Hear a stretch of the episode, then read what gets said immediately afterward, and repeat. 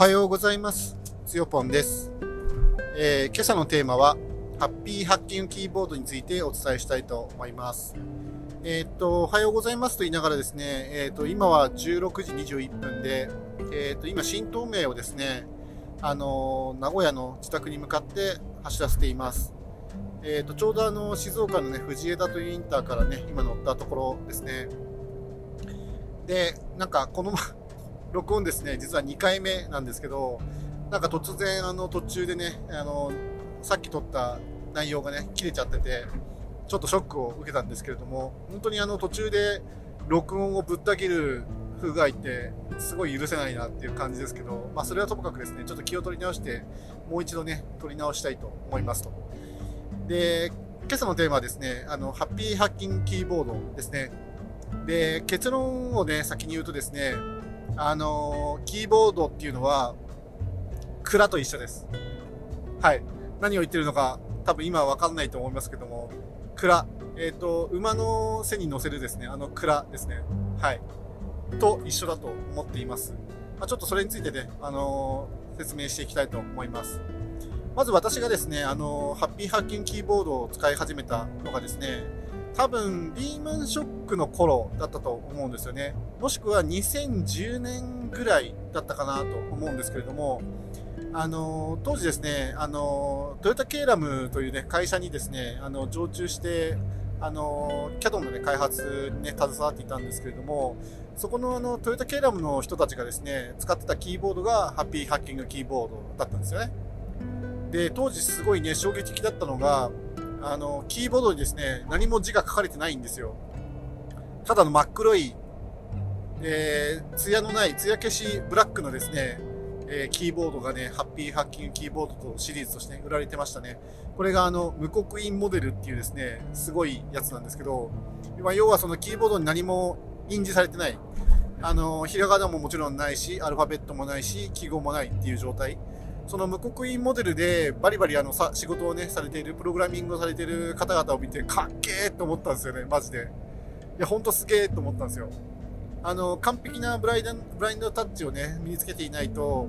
あの仕事できないじゃないですか。きあのちゃんと自分の頭の中に全てのそのキー配列が入ってて、でそれが考えなくても、あの、指が触れば勝手に頭で考えた言葉とかキーワードがそのままよどみなくこう画面に映し出される状態、まあ、そこになるようになってるまななるまでにあの訓練しないとそのキーボード使えないわけですよね。だから本当にプロのエンジニアが使うキーボードとしてこれはすげえって思ったんですね。痺れるって感じだったんですね。当時あの会社から貸与されていたパソコンってみんなその会社にあ会社じゃないわ。えっ、とパソコンに付属のキーボードだったと思うんですけどやっぱりなんかどっかね、打ちづらいんですよね。なんか、音はね、悪い。もしくは硬いとかね。あと柔らかすぎるとか。それから、えーストロークが短い、長いとか。なんか、パソコンによっていろいろね、こう、差があって、すごいなんか、パソコンが映るたびにですね、打ちづらさをね、覚えているわけですよね。で、それがやっぱり、あの、指にですね、無理な力が加わるので、なんか肩こりにつながったりですね、なんか変だなってずっと、全然その理由がね、分かんなかったけど、そういうふうに思ってた時期があって、でもやっぱりそれって、あのキーボードをですね、自分のキーボードを使うこと、使うように、ね、なることによって解決されるっていうのが分かって、本当にあの目から鱗だなって思ったんですよね。で、当時やっぱりそのハッピーハッキングキーボード、まあ、かっけーって思ってですね、買ったんですよ。えっ、と、Windows 版の。ただですね、自分はあのえっ、と、英語キー配列はですね、ちょっと使えないなっていう、ちょっとね、あの、ブロックがあったので、心のね、ブロックがあったんで、えっ、と、日本語配列をね、その時はチョイスしたんですけど、まあ今も実は日本語配列をね、使っています。で、やっぱりその、買った時はですね、いや、確か価格が2万5千円ぐらいして、で、Bluetooth じゃなくて、あの、ハードケーブルっていうか、普通にケーブルでこう接続する、USB にね、接続するタイプのもので、あの当時やっぱりその、やっぱり内心地の高さと、なんていうのかな、正確性というか、本当にその、指にフィットする設計というか、まあ、それにもう本当に惚れ尽くしたって感じでしたね。本当にあの、このキーボードはね、買ってよかったなって思えるキーボードでしたね。で、今はですね、実は2代目のハッピーハッキンキーボードをね、使ってるんですけども、最初だから買ったの多分2010年ぐらいで、次に買ったのに2019年ぐらいだったと思うんですよね。だから、キーボードですね、やっぱ2万5千円ぐらいのやつって、まあ、9年とか10年とかね、あの、壊れずに使えるんですよね。だからそういう点もなんかすごいなって思いますね。あの、普通のなんか富士通とかですね、NEC とかのパソコンにくっついてるキーボード、あれ多分、原価多分2000円とかにしないような安いやつなんで、あれって結構5年とかですね、使ってると本当になんかくたびれてくる。色は変色するし、打ち心地は硬くなるし、あの、とにかく使っててイライラすることしかないっていう感じなんですけれども、あの自分のね、マイキーボードはですね、本当に打ち心地が良くて、やっぱりね、あの仕事がはかどるなっていう感じだったんですよね。で、今はですね、その Mac 用の、Mac をね、買った時にですね、あの、ちょっと Mac には繋げられない仕様だったので、そのやっぱり Windows 専用みたいなね、ところがあったので、えっ、ー、と、Mac に使えるものとして、まあ、Bluetooth 対応のですね、キーボードに今したんですね。で、これがですね、あの、実は、あの、Apple 製品だったら、ね、全部いけるんですよね。あの、まあ、全部ってちょっと言い過ぎかな。今のところ自分が確認したことがあるのは、えー、Mac、MacBook ですね。でそれから、えー、っと、iPad、あとは iPhone ですね。あの、ある特殊な、あの、キー、キーというか、その、ショートカットキーみたいなのをポチポチって押すと、あの、キーボードをですね、Bluetooth で接続して他の端末に切り替えることができるっていうね、機能がついてまして、まあ、これがすごくまた便利なんですよね。ただまあ、一つね、弱点があって、iOS の Bluetooth のキーボードって基本的にあの英語キー配列しか受け付けないみたいですね。あの iPhone だとか、それから iPad だとか。でも自分のあの Bluetooth のそのハッピーハッキングキーボードは日本語配列なので、ちょっと違和感がありますね。特にあの、記号を打つとき、プラスとかマイナスとか、なんか、えー、かけ、なんかアスタリスクとか、二重インオフとか、まあ、そういうものをあの打とうとすると、ちょっとキー配列が違うので、若干違和感はね、あるんですけれども、まあ、そこはなんとなく、アジャスト、自分がね、自分の方がアジャストして、今使ってますね。だから次、あの、もしキーボードをね、買うことがあったら、今度こそね、あの、英語配列にしようかなってね、密かに企んでいます。あの、Mac もですね、あの、実は日本、Mac、MacBook 買うときって日本語キー配列か英語キー配列かみたいなの選択できると思うんですけど、あの、自分わざわざね、あの、日本語キー配列の MacBook Pro をね、買ったんですよね。だけど、今後ですね、そうやってそのタブレット端末とか、あの携帯スマ、スマホだとかがですね、やっぱり日本語キー配列に対応してくれないとなるとですね、ちょっとやっぱり問題があるので、やっぱどっかでですね、英語キーボードにね、チェンジして、最初はちょっとね、使い勝手悪いのかもしれないですけど、やっぱり徐々にね、あのどこに何があるのかって脳がね、覚えていって、もう反射的にそこのとこにですね、あの指があのタッチするようにですね、きっとなると思うので、どっかでね、まあ、多分おそらくはまあ、Mac をね、新しく買い替えるときとかですね、M2、今 M2 チップかな。今、インテル Mac をね、使ってるんですけれども、M2 チップのスタ Mac にね、買い替えようってなった時にですね、あの、キーボードも、あの、新しく、多分その時にスイッチして、あの、フルでね、英語キー配列に対応できるようにしていきたいななんてね、密かに企んでるということですね。で、自分がね、あの、さっき結論で述べたことをね、もう一回言うとですね、あの、キーボードはですね、馬に乗せる蔵と一緒なんですよ。で、これ何言ってるかっていうと、インターフェースの話ですね。キーボードはですね、あの、人間とそのパソコンとのですね、インターフェース役になっているわけですよね。で、これってあの、非常に重要なことで、やっぱりその、マシンをね、操作するものが、あの、インターフェースが変わっちゃうと、やっぱり人間ってその操作性に戸惑いが出たり、あの、なんていうのかな、思考に対してそのインターフェースの戸惑いが邪魔をしてくることがね、やっぱりありますね。やっぱりその何かをね、作ってる時って、道具をですね、信用して、その道具に邪魔されないように作りたいっていうのが、一番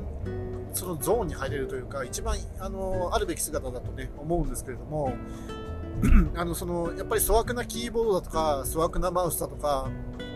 そういうものでなんかその思考を遮られるような挙動をね示されるとすごくイラッとくるっていうのはね多分誰しも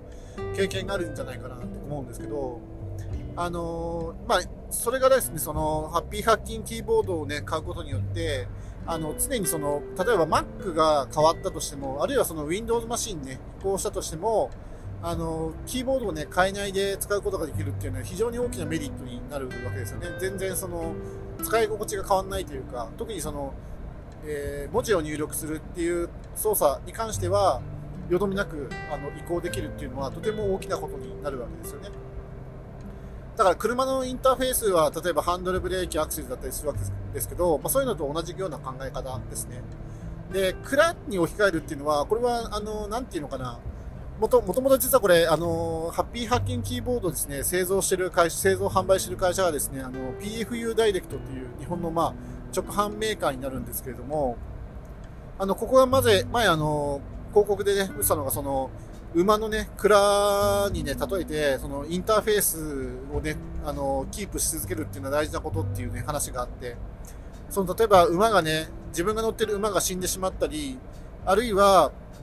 あのその馬が、例えば病気になったり、えー、怪我をして、えー、走れなくなったりした時にですね、まあ、やっぱり、馬ってやっぱり足、その日常のね、足だったりするので、あの、乗り換える必要があるじゃないですか。で、その時に、蔵が変わると、やっぱ操作感変わってしまうわけですよね。多分まあ、馬、馬の時代、馬でその移動した時代って、その蔵の制度っていうか、その、なんていうかな、蔵、蔵が、なんか、ある交差の中に収まった製品になるってことって多分ないと思ってて、すごくその、えー、出来上がりの制度にばらつきがある代物なんじゃないかなと思うんですね。もっと言うと、その自分の骨盤とか、その体格、体型に合わせた蔵をね、作った時に、それがその、まあ馬とね、フィットすることがもちろん大前提にはなると思うんですけれども、あの、それが変わっちゃうと、やっぱ途端にその、馬とのコミュニケーションうまくいかなくなる、そのインターフェースにね、よって、蔵というですね、インターフェースによって、その馬とのコミュニケーションが阻害されてしまう事態になりかねないですよね。だからこそ、その、えっ、ー、と、その、馬を乗る人はですね、馬自体をまあ乗り捨てても、蔵は捨てないで、担いで持って帰っていくみたいなね、エピソードを、その PFE ダイレクトのね、広告で、まあ、むしろランランニングページかな？では語っていて、なるほど、なるほどなってやっぱ思ったんですよね。やっぱり、あの、翻ってその、パソコンと人間の関係においても、その蔵と同じ役目を果たすのがキーボードだったりするわけですね。まあもちろんマウスとかもそれからディスプレイとかもね、いろんなインターフェースがありますけど、その中の重要なインターフェースとして、そのまずはキーボードがね、まだしばらく、あのー、存在し続けるだろうと思うので、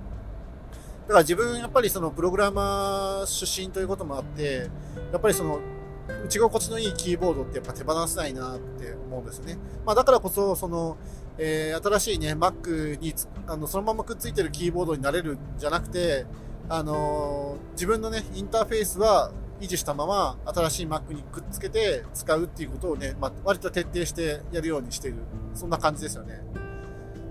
まあ、あの、昔そのトヨタケラムさんのね、人たちのようにですね、あの、無刻印キーボードを買ってバリバリ仕事をするっていうところまで多分いかないかなって思うので、あれなんですが、今自分が使っているのは一応無刻印ではないけど、くっきり刻印でもない、ちょっとこう、なんていうのかな、薄めの刻印がされたモデルをね、使っていますね。はい。だから遠目に見たら、ただ真っ黒いキーボードなんか使ってる人っていうね、感じで、多少かっこいいかなって思うんですけど、まだあの、うっすらですね、刻印を残してるっていうところが、まあ自分の甘さをね、こう表現してるというところ だったりしますね。はい。ということで今日はあの、キーボードについてね、お話ししました。ハッピーハッキングキーボードですね。はい。まあ、もし、あの、興味があったらですね、あの、調べてみてください。今、Mac、Mac 用のですね、ハッピーハッキンキーボード、あの、Bluetooth で使えるやつは確かね、3万円超えてます。3万1000いくらとか3万2000いくらとか、まあなんかそんなね、値段なんですけど、あの、本当に10年とかね、使えるキーボードなので、あのー、キーボードにね、触れるとにかく時間が多い方には、おすすめですね。まあそのもちろん、打ち心地、打鍵感が、あの、好きじゃないという人は他のキーボードをね、当たった方がいいと思うんですけれども、自分はそのハッピーハッピングキーボードの、あのー、打鍵感はすごいね、好きなので、まあ、これをね、愛用し続けようかなって思っていますね。はい。えっ、ー、と、最後まで、ね、お聴きくださってありがとうございました。以上にしたいと思います。それではまた。